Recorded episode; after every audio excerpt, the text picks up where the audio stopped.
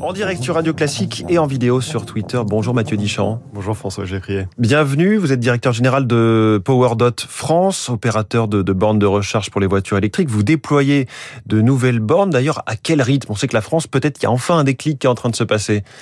Effectivement, il y a, il y a un formidable élan qui a été euh, impulsé par, par, le gouvernement ces dernières années.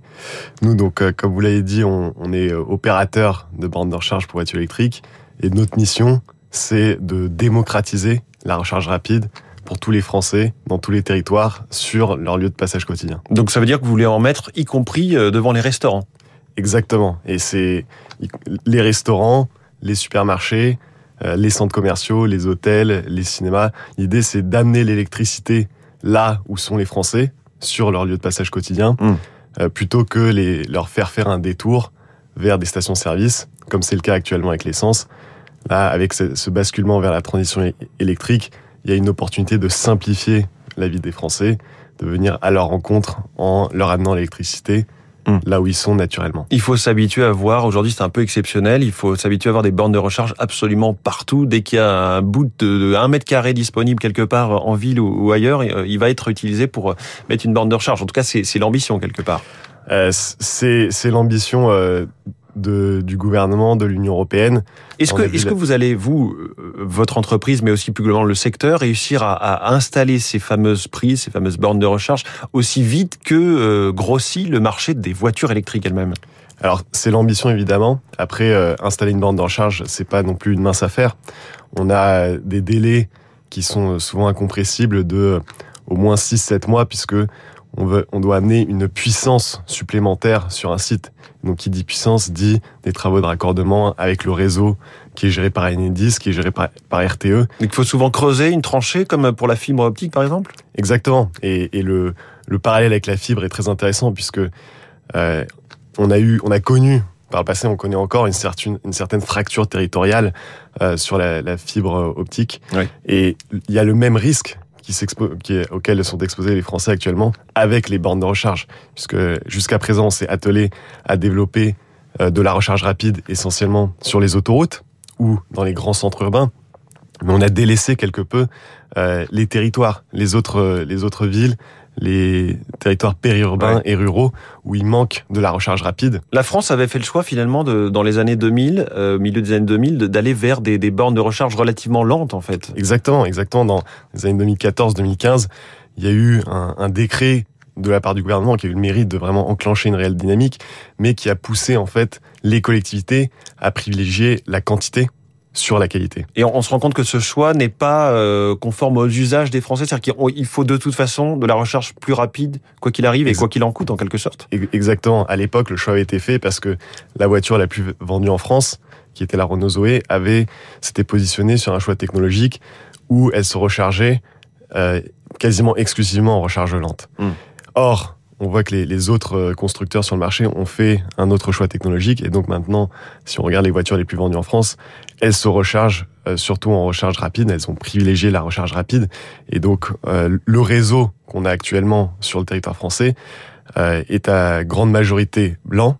On n'a que 8% de recharge rapide. Et donc ça fait qu'il n'est pas adapté aux usages et au temps de passage des Français. Et c'est ça qu'on veut venir corriger, puisqu'on veut venir déployer de la recharge rapide sur leur lieu de passage quotidien, de manière à ce qu'ils puissent se recharger le temps d'aller aux courses. Et alors, se recharger le temps d'aller au restaurant. Ouais. Et, et pour pour accélérer vous-même, vous, vous venez de lever 150 millions d'euros, donc on voit qu'il y a des fonds disponibles évidemment sur les marchés et que vous êtes plus que crédible pour le faire à, à, à grande vitesse, j'allais dire. Objectif en 2025, 2500 points de recharge, c'est ça?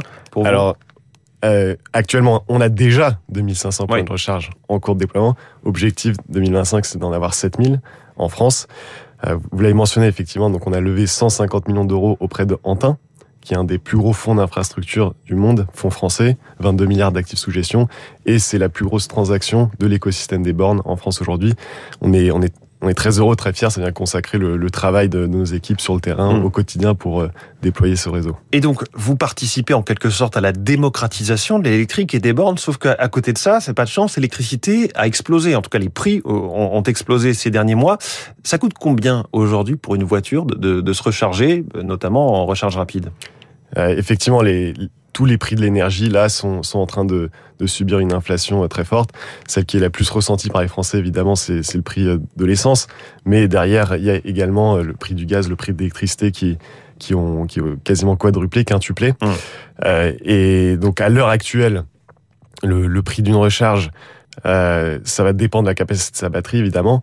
Donc si on prend euh, des, des, normes comparables, mmh. pour 200 km, euh, il va falloir payer 16 euros après en recharge rapide, là où avec euh, de l'essence, on va être plutôt sur 27-28 euros. Donc vous êtes en train de nous dire que c'est euh, encore tout à fait tout à fait rentable. Euh, dernière petite question, on voit qu'il y a des aides, des initiatives qui se multiplient. Le, le, gouvernement promet une voiture électrique à 100 euros par mois pour les foyers les plus modestes. C'est une bonne chose pour vous? Ah, je, pense qu'effectivement, c'est un, une, une, très bonne initiative. Il y a deux freins globalement aujourd'hui à, à, la transition électrique. Il y a un, le, le prix de la voiture. Quand on écoute les Français, c'est euh, leur frein numéro un. Et la disponibilité des bornes. C'est le deuxième gros frein à la transition électrique.